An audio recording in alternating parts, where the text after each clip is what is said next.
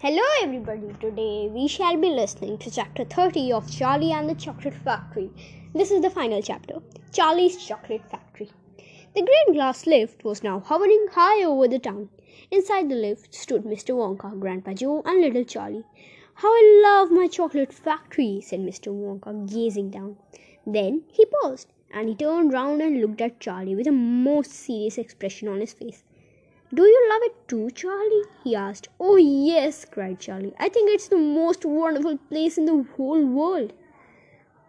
I'm very pleased to hear you say that, said Mr. Wonka, looking more serious than ever. He went on staring at Charlie.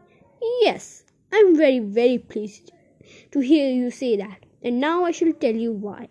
Mr. Wonka cocked his head to one side, and all at once a tiny twinkling wrinkles of smile at once the tiny twinkling wrinkles of a smile appeared round the corners of his eyes, and he said, You see, my dear boy, I have decided to make you a present of the whole place. As soon as you are old enough to run it, the entire factory becomes yours.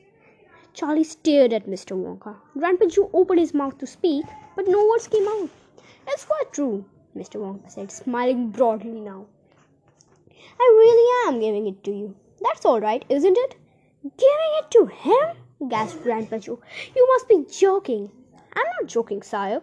I'm deadly serious. But, but, why should you want to give your tractor to little Charlie? Listen, Mr. Wonka said. I'm an old man. I'm much older than you think. I can't go on forever. I've got no children of my own, no family at all. So who is to going going to run the factory when I get too old to do it myself? Somebody is going to keep it going, if only for the sake of Oompa Loompas. Mind you, there are thousands of clever men who would give you anything for the chance to come in and take over from me. But I don't want that sort of person. I don't want a grown up person at all. A grown up person won't listen to me. He won't learn. He'll try to do things on his own way and not mine. So I have to have a child. I want to have a good, sensible, loving child. One whom I can tell all my precious, sweet making secrets while I am still alive. So that is why you send out the golden tickets, cried Charlie. Exactly, said Mr. Wonka. I decided to invite five children to the factory, and one I liked the best at the end of the day would be the winner. But, Mr. Wonka, stammered Grandpa Joe, do you really and truly mean that you are giving the whole of this enormous factory to little Charlie after all? There's no time for arguments, cried Mr. Wonka. We must go at once and fetch the rest of your family. Charlie's father and his mother and anyone else that's now. They all can live in the factory from now on. They all can help it run until Charlie's old enough to do it by himself. Where do you live, Charlie? Charlie peered, peered through the glass floor at the snow covered houses that lay below. It's over there, he said, pointing. It's that little cottage right on the edge of the town, the tiny little one. I see it, cried Mr. Wonka, and he pressed some but more buttons, and the lift shot down towards Charlie's house. I'm afraid my mother won't come with us, Charlie said sadly.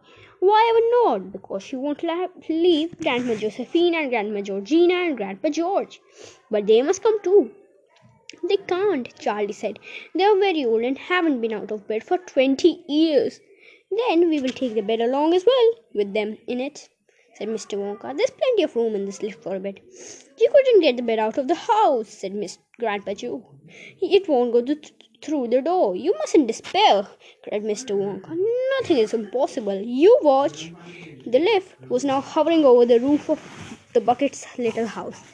Now, what are you going to do? cried Charlie. I'm going right on in to fetch them. How? asked Grandpa Joe. Through the roof, said Mr. Wonka, pressing another button. No! Oh, shouted Charlie. Stop! shouted Grandpa Joe. Crash went the lift right down through the roof into the house, into the old people's bedroom. Showers of dust and broken tiles and bits of wood and cockroaches and spiders and bricks and cement were raining down on the three old ones who were lying in bed. Each of them thought that it was the end of the world was come. Grandma Georgina fainted. Grandma Josephine dropped her false teeth. Grandpa George put his head under the blanket, and Mr. and Miss Bucket came rushing in from the next room. Save us! cried Grandma Josephine.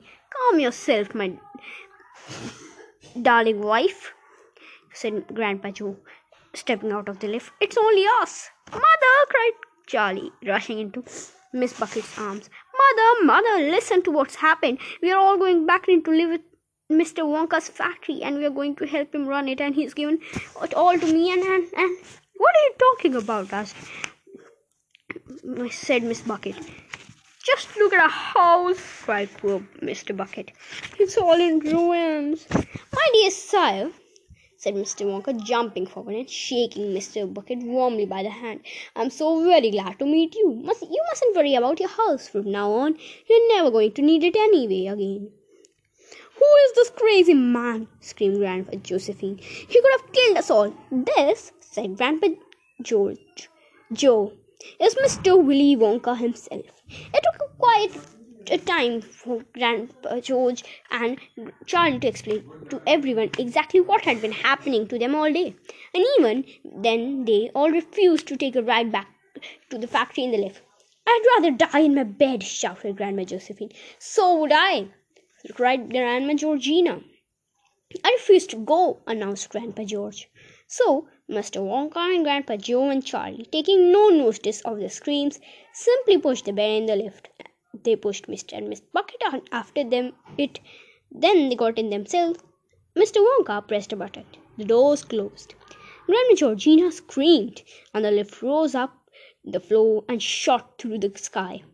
Shot through the hole in the roof out into the open sky.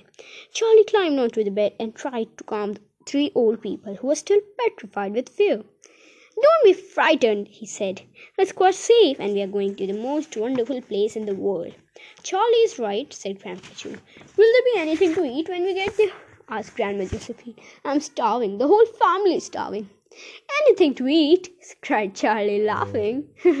oh, you just wait and see. Bye. This is the end of the story.